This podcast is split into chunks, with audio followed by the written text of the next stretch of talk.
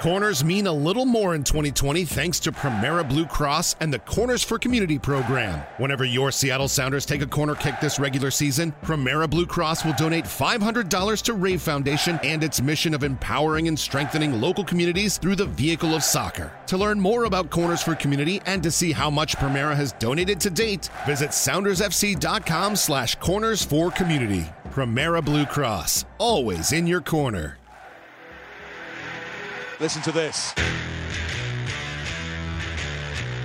Zakuani, the flying winger. Here's Brad Evans. It's Steve. It's Steve. Who is it? It's Brad Evans. Said it again.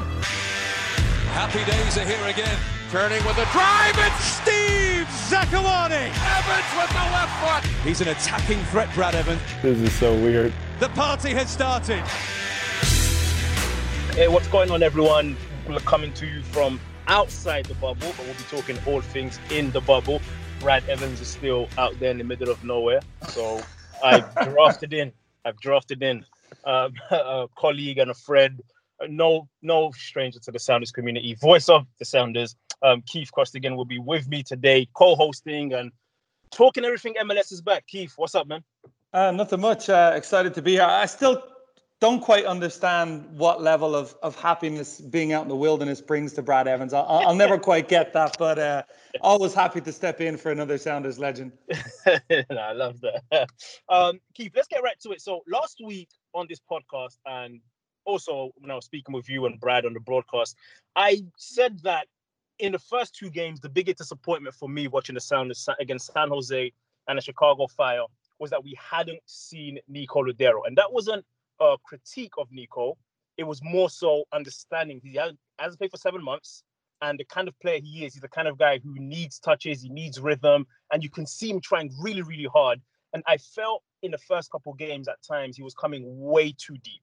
And against Vancouver, he suddenly was finding positions higher up the field, in and around the 18 yard box, also inside the box. I think scoring the penalty gave him tons of confidence. And then he had the assist to Jordan Morris. He looked at the old Nico Lodeiro. Against Chicago Fire, I think he had one touch inside the opposition 18 yard box. And against Vancouver, it was night and day. And so basically, my point is, I was absolutely right that Nico Lodeiro had to be higher up the field. And when we see him play in that way, just how much better does it make the Sounders? It's it's massive. Um, I've always felt like you know Jordan will get all the plaudits for, for how well he played against Vancouver, and rightly so. But but yeah. for me, Nico's the heartbeat of this team. Uh, when Nico's playing well, when Nico's tempo's high, the, the team are buzzing. But I, I do think the coaching staff have to take credit too, because I, I would imagine they went back and looked and saw how deep we were, and and that's Nico's game. If we're deep, he'll just come in and try get on the ball and um and and keep it. But we were higher as a team against Vancouver. Uh, we, we got forward quicker as a team against Vancouver, and that allowed Nico to not just get forward, but to have options further forward as well. So it, it, was it was a welcome return to form, but again, understandable. I think you'd mentioned it a few times that this is a Nico Lodeiro that hadn't played in you know seven months. He was yeah. injured bef- before, so it was going to take time. But yeah, I, I think we saw. Um, I, I, still don't think he's at his best. I, I think we saw him returning somewhat towards his best now that we have a full week of training before that knockout game, I expect even more big things from him against LAFC. Yeah, I'm with you there. Um, I mean, what, what else stood out? I mean, obviously, you know, we'll, we can we'll shelve Jordan for now. We'll come back to Jordan Morris. Was there anything else in that performance that stood out, or were Vancouver just not very good? Uh, yeah, well, you have to give Vancouver credit because they they bounced back and beat Chicago, right? So I mean, they're, mm-hmm. they're not they're not that bad a team. So I think I think we should say I, I, thought what the Sounders did well was they dropped in. Um, even though I said we played higher, we dropped in when we didn't have the ball, so there was there was less space in between the centre backs and the central midfielders. So we looked more compact. But once we won it, we went forward with urgency, with pace. Um, so I thought tactically it was obvious the coaching staff had, you know, kind of seen something they weren't happy with defensively as well. So we improved defensively. We didn't give up many chances in that game. I don't remember Steph having to do really you know, anything of note in that game. So I, I, think as well as being better going forward, we found a way to be a little bit more compact defensively. And that's something that had to happen given how, you know, how we gave away the goals against Chicago Fire. Yeah, and I think w- one thing I was thinking of as well, and I have such a hard time with this because he's so versatile. Um, and, and, I understand why Coach Schmetz and Gonzo and Jimmy, why they sit in coaches meeting and sometimes say, okay, we've got to play Christian Roldan on the right because you know he's going to do a job for you. You know that. But seeing him in that middle, I think it, I think he actually allows Nico to play higher as well because Christian because Gustav doesn't have the legs anymore to cover um, the ground that Christian does. Christian can get up, make runs in behind, and you know he'll get back when he needs to. And when he's there, he's pretty decent at providing that cover in front of the back four. I think when you take Christian out of that role and you play maybe a Gustav and Jordy Delem, you lose that range um, in terms of covering ground. So I thought him moving back in that position was also good, which brings me to if Christian plays in the middle, that right wing spot, we've seen Ibarra, we've seen OPL, we've seen Ooh. what. Has anyone done enough to say, this is my spot? You know what? No, not really. I mean, to be completely honest, I think Handwalla did well when he came on. I, I didn't think he played badly against Vancouver either. But mm. I still, I still think when we look at um, João Paulo coming into the, the, the, middle of midfield, do we yeah. see Nico playing off the right, coming in, you know, coming in on his left foot. And, uh, you know, that's going to be an interesting dynamic. I know people say, you know, Nico's a 10, but Nico roams so much. Sometimes I think he's better off in, in a wide position where he can come inside and, and create havoc. So I think eventually that's what we might see on that side with João Paulo, Christian, as you mentioned, what he brings to midfield, and, and Gustav as well. So um, I think that might be the right mix. But as of now, I think Miguel has shown little flashes you know, for Hopia, a young player coming in, you know, difficult in this kind of environment for your first couple of games.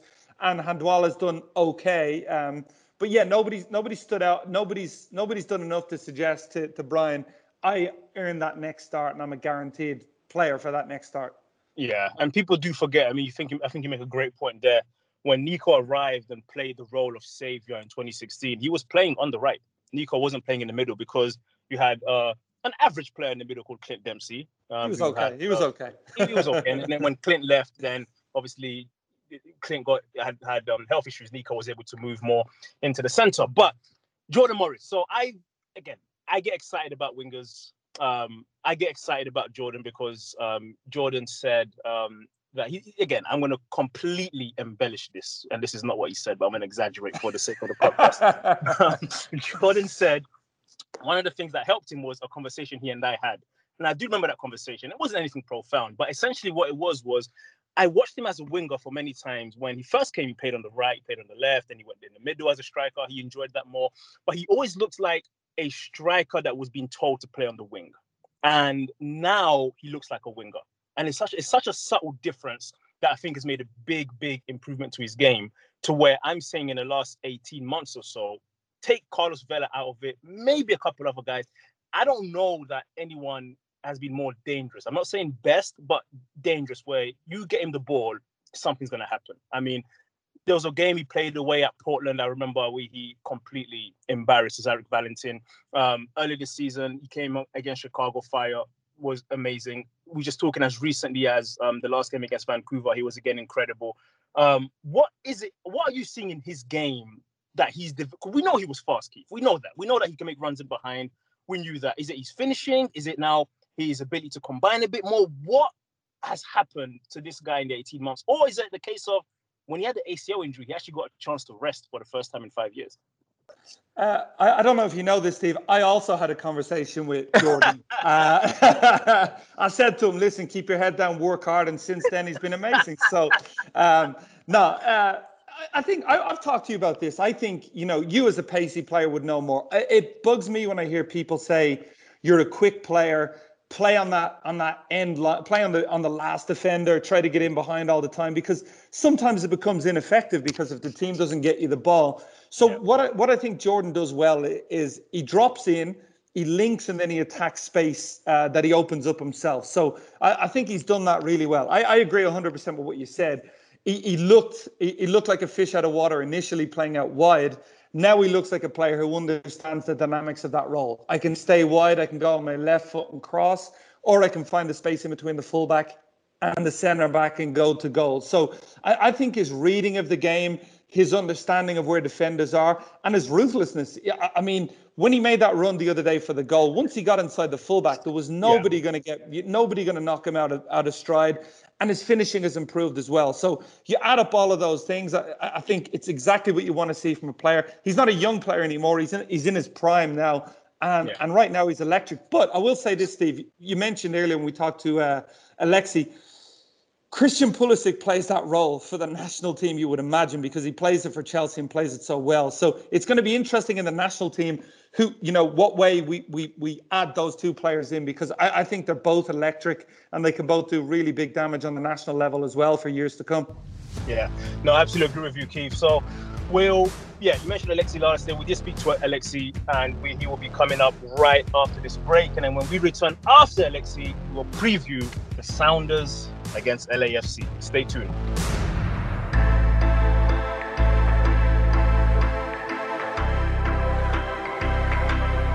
Calling all Sounders fans. Do you know a community hero? Now more than ever, we want to recognize those that are going above and beyond to serve our region. Whether grocery store workers, healthcare professionals, janitors, restaurant staff, or friendly neighbors, our community is full of courageous individuals who deserve our thanks. Please nominate your community hero at soundersfc.com slash community heroes for a chance to have CHI Franciscan and Sounders FC honor them with a VIP experience.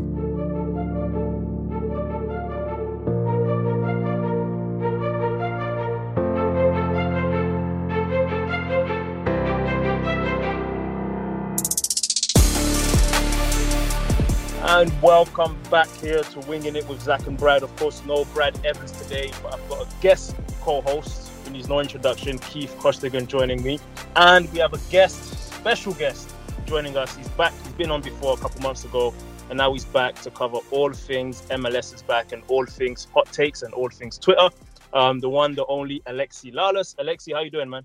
I'm good. Uh, greetings, gentlemen. Uh, we live in interesting times. We continue to live in interesting times. Pleasure, as always, to uh, speak with you and talk about what I think at this point has to uh, be considered a resounding success. So far, still, still, still ways to go, but a resounding success when it comes to uh, MLS back. MLS is back. This project that uh, was put on. Yeah, I, I, absolutely agree with you, Alexi. And I want to start there. Um, I, I'd love to know who has surprised you in terms of on-field performance and who has disappointed you. Are there any teams that st- stand out in either of those two categories?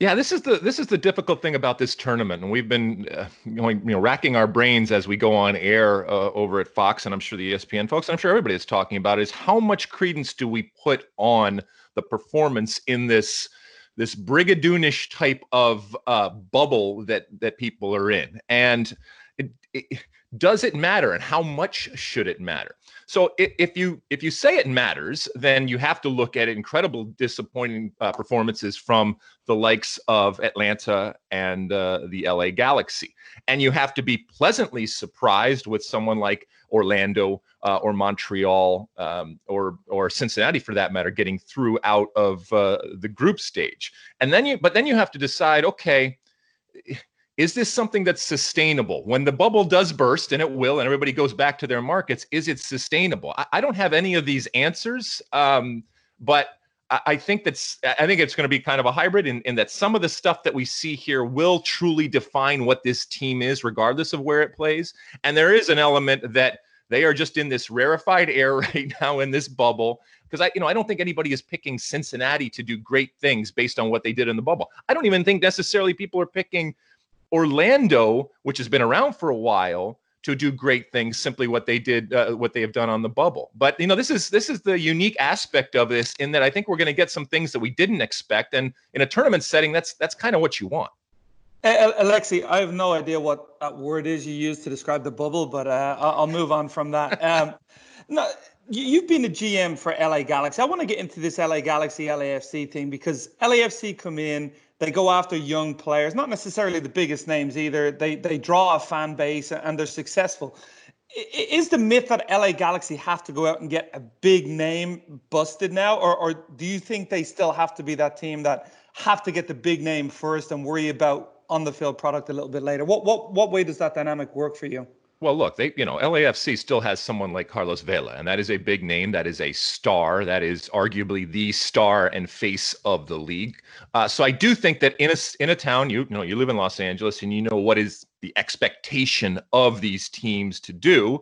Uh, and certainly the, the Galaxy has built itself on being a super club and doing big things and signing big players and big stars. So I, I don't think that you can completely abandon that philosophy you know, however, I think if you look at the way LAFC has set themselves up, and they have a very, very good coach who is a great identifier of talent that is backed up by very, very good people in the uh, in in the front office, and you know what Bob Bradley has done, and the ideology, and you know, we, we talk so much, Keith, about identity and style of play and all that, and a lot of it's a bunch of BS. But when I see a team like LAFC that has planted the flag and said, This is who we are. This is how we want to play. This is how we want to go about our business. And then they populate the team with players that are able to do that. That's an identity.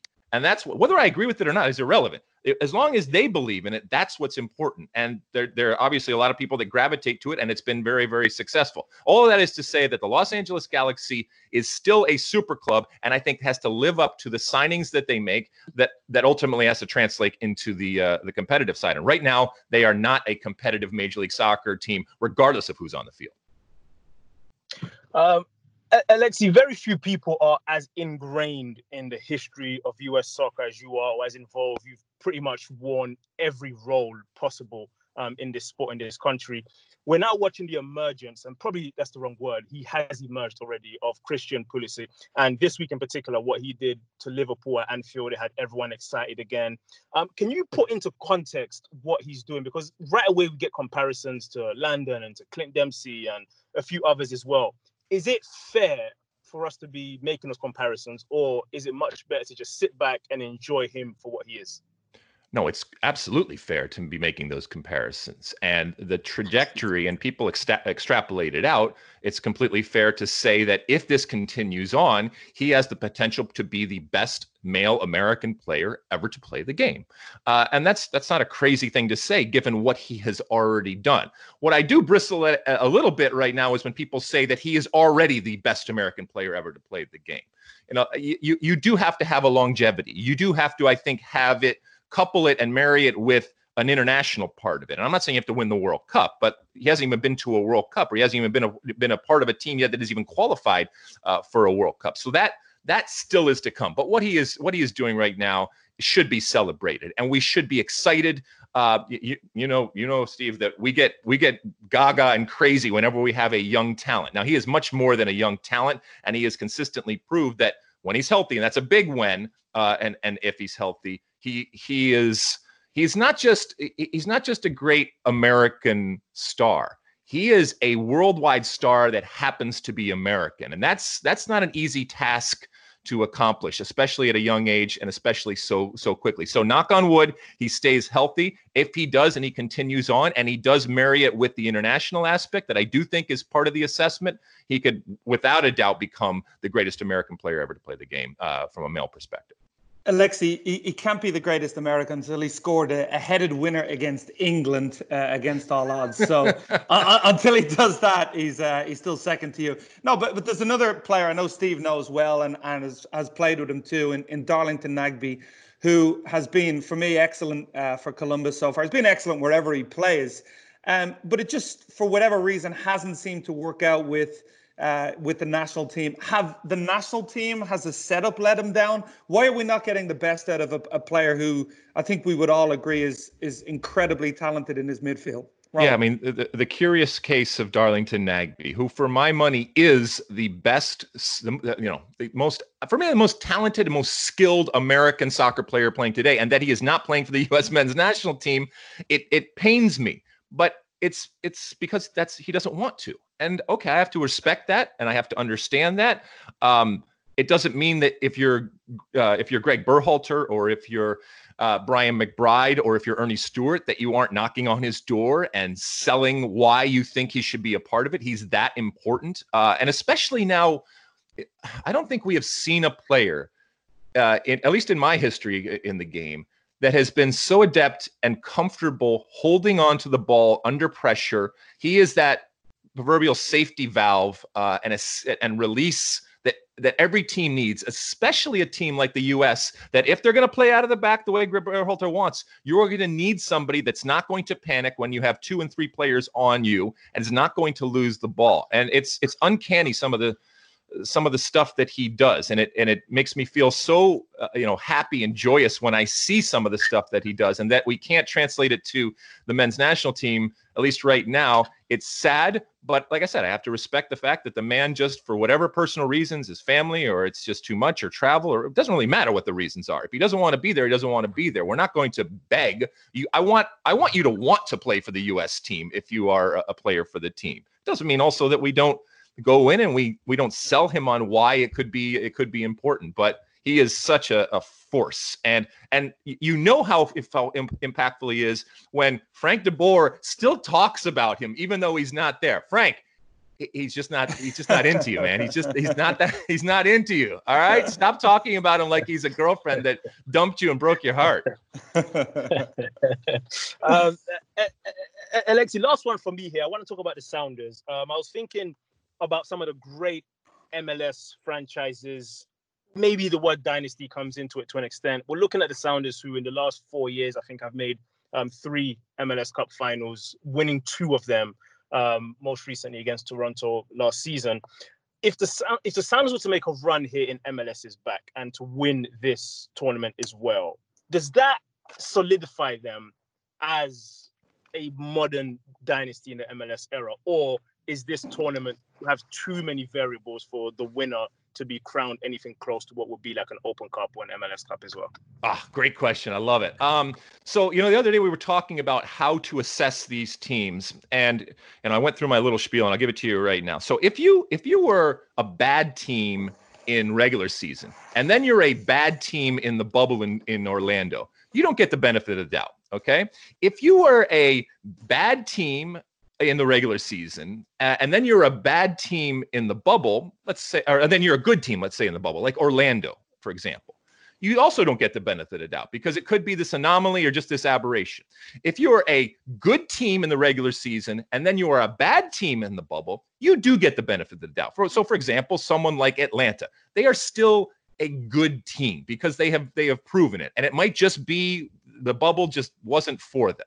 If you are a good team in the regular season and then you are a good team in the bubble, not only do you get the benefit of the doubt, but you are great because that is the mark of greatness. And right now, Seattle is is in the bubble. They are they are doing well. I think that they will go far. Whether they win it or not, it, it doesn't doesn't matter to me in terms of my assessment. This is a great team. You have the underrated and undervalued Brian Schmetzer, who is you know he's he's crazy like a fox. He's he's humble and unassuming and all that. But don't don't let don't let that don't let that fool you for a moment. All right, he is one of the most competitive out there. Uh, he is much smarter than people give him credit for, um, and it's not just this uh, this Chauncey Gardiner type of situation where he's fallen into a, a, a situation and just bumbling through. That's not the case at all. And I got a lot of respect uh, for what for what he has done and for that organization. You know, I, I, often poke fun at the folks up there in Seattle and call you guys uh, insufferable and all that. But the reality is that you make this league better. You make this sport better with what you are doing on the field in terms of the continued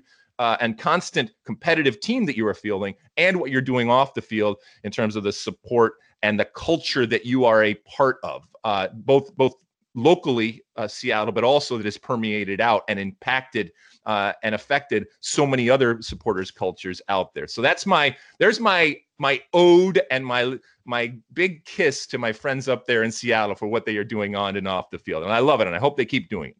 Uh, Alexi, last one for me. I, have no idea where you get these. Who's Chauncey Gardiner? There, there, was some hockey player that you used to bring up when we did uh, Europa League games together, who I had no idea about either. But um, I, I, have to ask you, when it's all said and done, we're down to the knockout stages. Who do you think is the team that is is lifting the the very first MLS's back trophy when we're all said and done?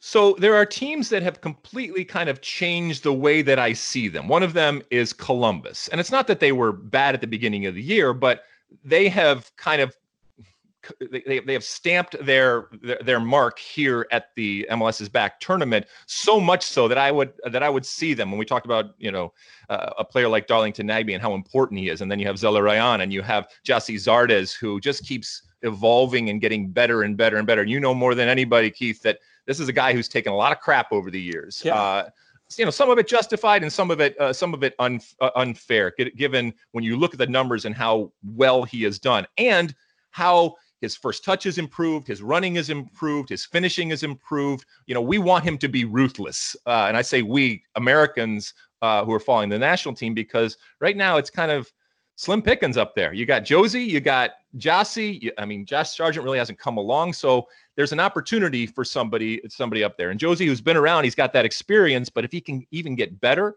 and more ruthless in the way that he plays, you know, he can challenge. He can challenge Jozy. So.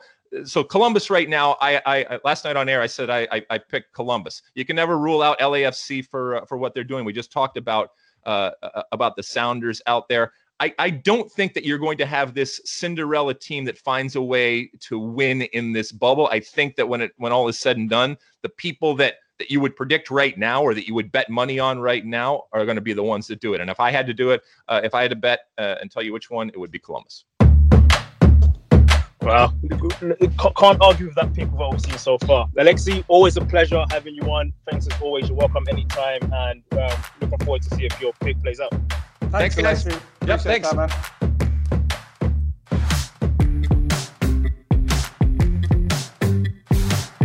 Neighbors, more than just people next door. Good ones are indispensable. They look out for us, look after us, have our back at a moment's notice they're quick to lend a hand or a hammer. They are trusted allies when times get tough. For more than a hundred years, through prosperity and challenges, we've done our best to be that reliable next door neighbor. Your neighbor.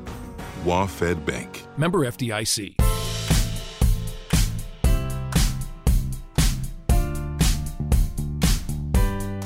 Your Seattle Sounders have booked their ticket to the round of 16 at the MLS is Back tournament and now will face LAFC on Monday. Make sure to stay up to date on all the latest scenarios in play for the Rave Green by visiting soundersfc.com and catch the match on FS1 950 KJR AM and El Rey 1360 AM for the Spanish language broadcast. Monday's radio broadcasts are presented by WaFd Bank awarded Best Bank by Money.com and proud to be the exclusive banking partner of Sounders FC. Premera Blue Cross is proud to be the presenting partner of the 2020 Sounders FC season, including the club's MLS is Back tournament campaign. Premera Blue Cross, always in your corner. W- welcome back, everyone. Thanks for joining us today on this Winging It with Zach and Brad and Keith, with no Brad. Um, Keith, Sounders LAFC. It kind of looked for a while there like we'd get Sounders versus Portland, um, a game that never happens in cup competition. So it would have been great to see that. Um, but we're now getting Sounders LAFC, and I hate to do this, but my mind has to go back to what we saw at the end of last season when Seattle went to Bank of California Stadium and in some ways shocked MLS, not by winning, but by how they won.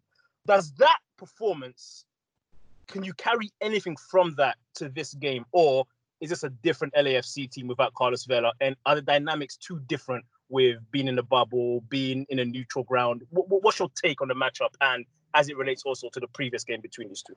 I, I, I, would say not only can we take something from it, I think other teams have already taken something from it uh, so far in the performances that we've seen. Um, I know everyone will talk about LAFC and how good they are going forward, even without Vela, but you've seen, I think Houston in the first game countered them really well. We're 3 1 up.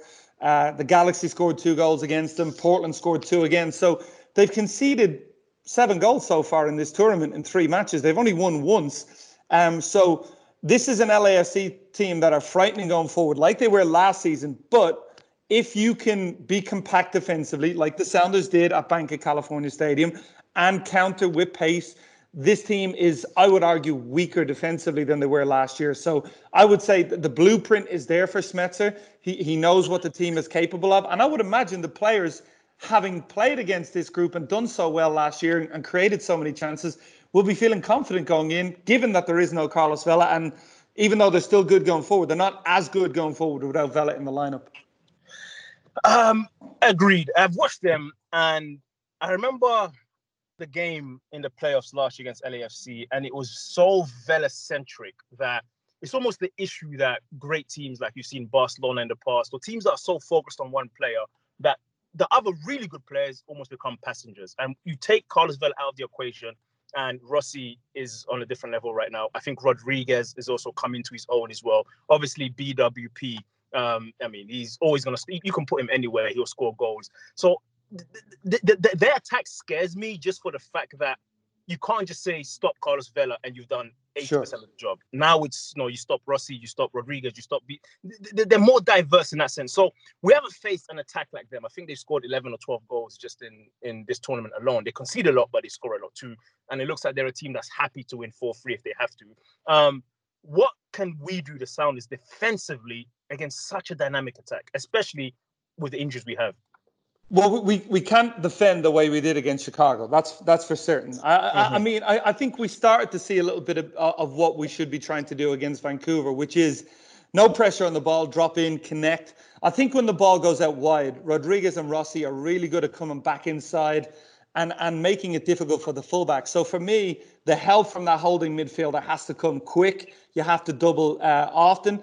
And and with, with BWP, he's not a player that is going to get involved in the link up there. So for me, you really have to watch the runs from midfield of of a blessing, of a Kaye. You have to match that energy in there, which I think Christian, you know, it's important that he plays central because of that.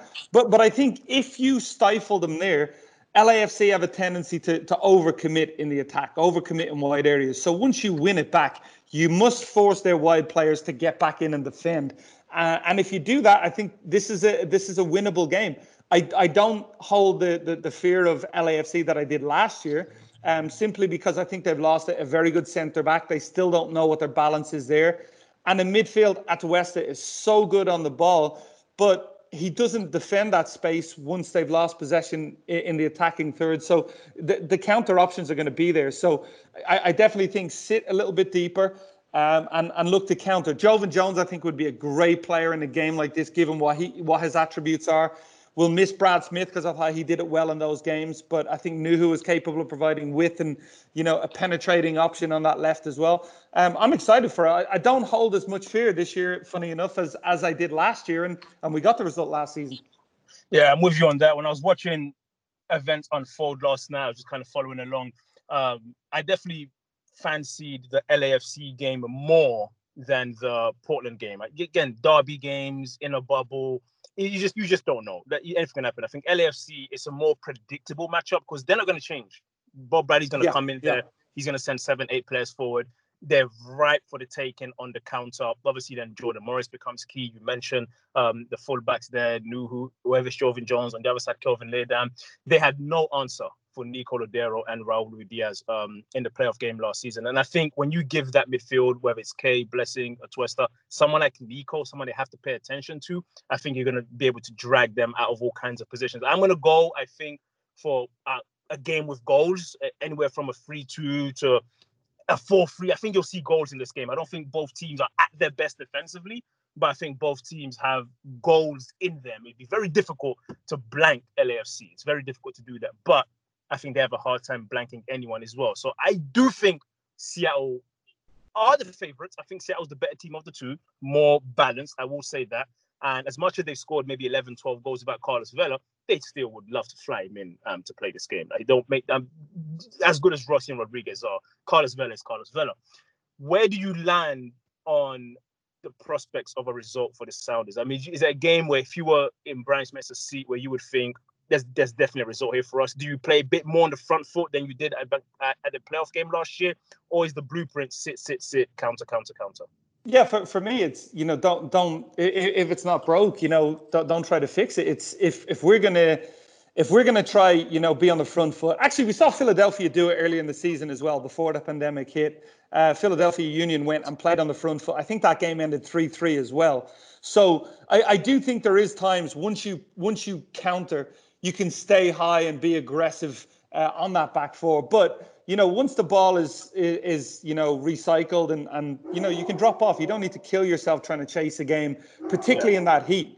Um, I think it would be really difficult to do that. So yeah, for me, the, the, the game plan. If I'm Brian Schmetzer, if I'm if I'm Djimi Preki, you know uh, Gonzo, I'm sitting there and going, look, we've already seen them concede goals. We know if we sit, we can conserve energy. We can use our pace on the counter attack through Jordan, hopefully Joevin as well. Um, I, I think it's set up, and, and actually going back defensively, I think I think Xavier, um, I think Yeimar, I think they're the kind of defenders that defend those situations well. I think we, we've struggled at times to you know get them games together to get an understanding, but they, they're used to seeing that kind of style from the, the leagues they've come in from with wide players coming inside and they defend that quite well. So I, yeah. I'm, conf- I'm, I'm confident going into this game as, as confident as you could be against a, a very, very good LAFC team. Yeah, I absolutely agree with you there. I think that game is Monday night, 8 p.m. local time here, I believe, which would be um, 11 p.m. actually um, um, in Orlando. I, I, can't even imagine playing the game so late, but be, yeah, it's but it is what they have to do at this point. Um, Keith, before we go, we had a couple of questions come in. Um, we talked to Alexi a little bit about this. I mean, we have to talk about this kid. I mean, I know you're a big Liverpool fan, and I know I'm, I'm surprised you actually made it to the podcast. I thought you'd still be out um, um, celebrating Liverpool's historic Premier League title win with a great game against Chelsea. But Christian Pulisic came on at Anfield. You don't see many players come on and change a game like that. And it almost seemed like he played with a bit. There was a bit of a bit of Clinton Dempsey in him in a sense where a bit of a chip on his shoulder. Probably wasn't too happy with Frank Lampard saying, you know, I've been your best player since the restart, and I'm on the bench for the second game in a row. And he came on, had an assist, he had a goal. It got the internet talking, it got the Twitterverse talking, it got US soccer Twitter talking. And one of the questions that emerged was, you know, on a domestic level here in MLS, was saying Jordan Morris on the left wing is fantastic. But then you have this guy who's on the verge of global superstardom, who also is best position. Maybe he's on the left as well. How does Gregg solve that? Because I mean, they both have to play at this point. Um, and I'm not saying in any way here that Jordan is on Christian Pulisic's level. So nobody, please tweet me if you're going to tweet and get angry at that. Tweet Keith. Um, but how do you solve that? Because I don't want to go back to moving Jordan to the right and then you know, does, Christian go to the middle? Where I mean, it's a good problem to have, but they're similar in a lot of ways. How do you solve that problem with those two coexisting? I, I, I think you can, and I, I, think yeah, I think Jordan has done well uh, on that left hand side. I think Christian can play either side. I think he can play down the middle, but for me, Christian is better coming from a wide position. Um, but I, I think I think Christian can play on the right. Um, but if, if Christian's saying, look, I want to be on that left hand side, Jordan Jordan can, can go on that right hand side and be effective for, for the US too. They're, they're two very good players. Uh, good, you know, the, the idea for Gregg is to, to find the best players in attack and, and get them all in the team. And um, maybe it's a little bit unfortunate that they're both playing at a high level in the same role. But but ultimately, I think you know Gregg can find a way to get both of them in the side, whether that be Christian central or or Jordan on the right. I don't see it being a concern. I, I think Jordan is smart enough and good enough now to to be able to be as effective on that right as well, and and Christian's going to be effective anywhere. I think he's. I I, I give I, I I hear these uh, thoughts, Steve, from well, Frank Lampard's done a great job and this and that. The the, the number one key to to Christian Pulisic's success is Christian. Uh, his yeah. mentality, his mentality when he's been left out has been world class. Yeah. And he, he, shouldn't have been left out the last two games. But what a way to respond! Come on, you know, unbelievable assist, super finish. I think even Klopp kind of gave him that little head nod of, "Wow, yeah.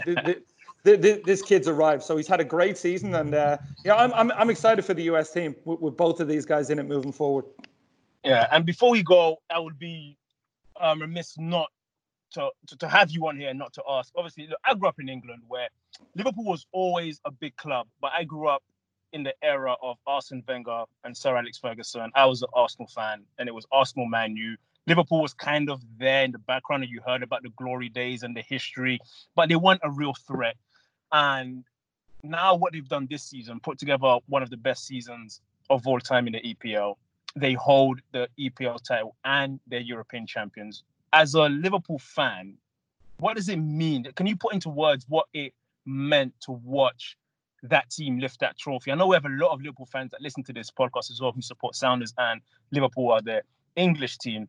Um, why, why is it so important that you know we put into context the 30 year wait and seeing a local lad like John, Jordan Henderson um, um, lifting the trophy. Uh, uh, what did it mean that moment when they finally got their hands on that Premier League title after so long, considering the size of the club and the history? As a fan, how would you put that into words? It, it, it meant everything. I mean, uh, you know, I, I I got emotional for sure when when we won it, but even more emotional seeing the, the title lifted at, at Anfield. Um, Liverpool, I, I think, is a lot like Seattle. I've written about this before in terms of the connection with their fans, uh, the connection with the, the the neighborhood, what it means. It's it's more than just a football team in that city. It's it's almost a religion. Um, so you know, for that club to have have suffered, have come close, which is almost worse. You know, four or five years ago, and and Liverpool were at the lowest point when when Klopp came in. I, I think the fans had given up. So for him to steadily build year after year after year and bring us to this point and then almost get there and then the pandemic hits and yes you're worried about everything in the world. Please don't think that i'm not but there's a little selfish voice inside you going it would happen this year when we're about to win the title. I, I know that sounds awful but that's the truth. So for it to finally happen to finally lift it and, and, and watch it, it, it means everything. And jordan henderson someone I, I know quite well and is just an incredible incredible person. So to see it be someone like him uh, lifted, it, it, meant even more. It, it was an incredible day. Um, you said I went partying. I went running because you talked to me afterwards. It got me so motivated. I went out and worked out. Um, but it, an incredible day, and, and, and it just feels so good. It's like a, a weight has been lifted off my shoulders. Uh, Thirty years of hurt is now gone, and I'm looking forward to the future because this is a team and a manager that can continue to compete. So I'm excited for it. Awesome, very well said. Well, Keith, been a pleasure having you on. Welcome back to co-host anytime. Um, we just won't tell Brad. Um, but, but Sun- Monday, Sounders LAFC. Make sure um, you tune in and follow the boys. It promises to be a great game. I mean, two fantastic teams. From a neutral perspective, at the very least, um, there should be goals and it should be a lot of fun to watch. And then we'll be back here next week um, hopefully continuing to um, talk about the team's progress in the bubble uh, MLS's back tournament. Thanks to Keith Costigan for joining me. Thanks to Alexi Lalas for joining me. And thanks to all of you, as always, for tuning in and listening. Winging it with Zach and Brad and Keith on this occasion. And we'll be back next week.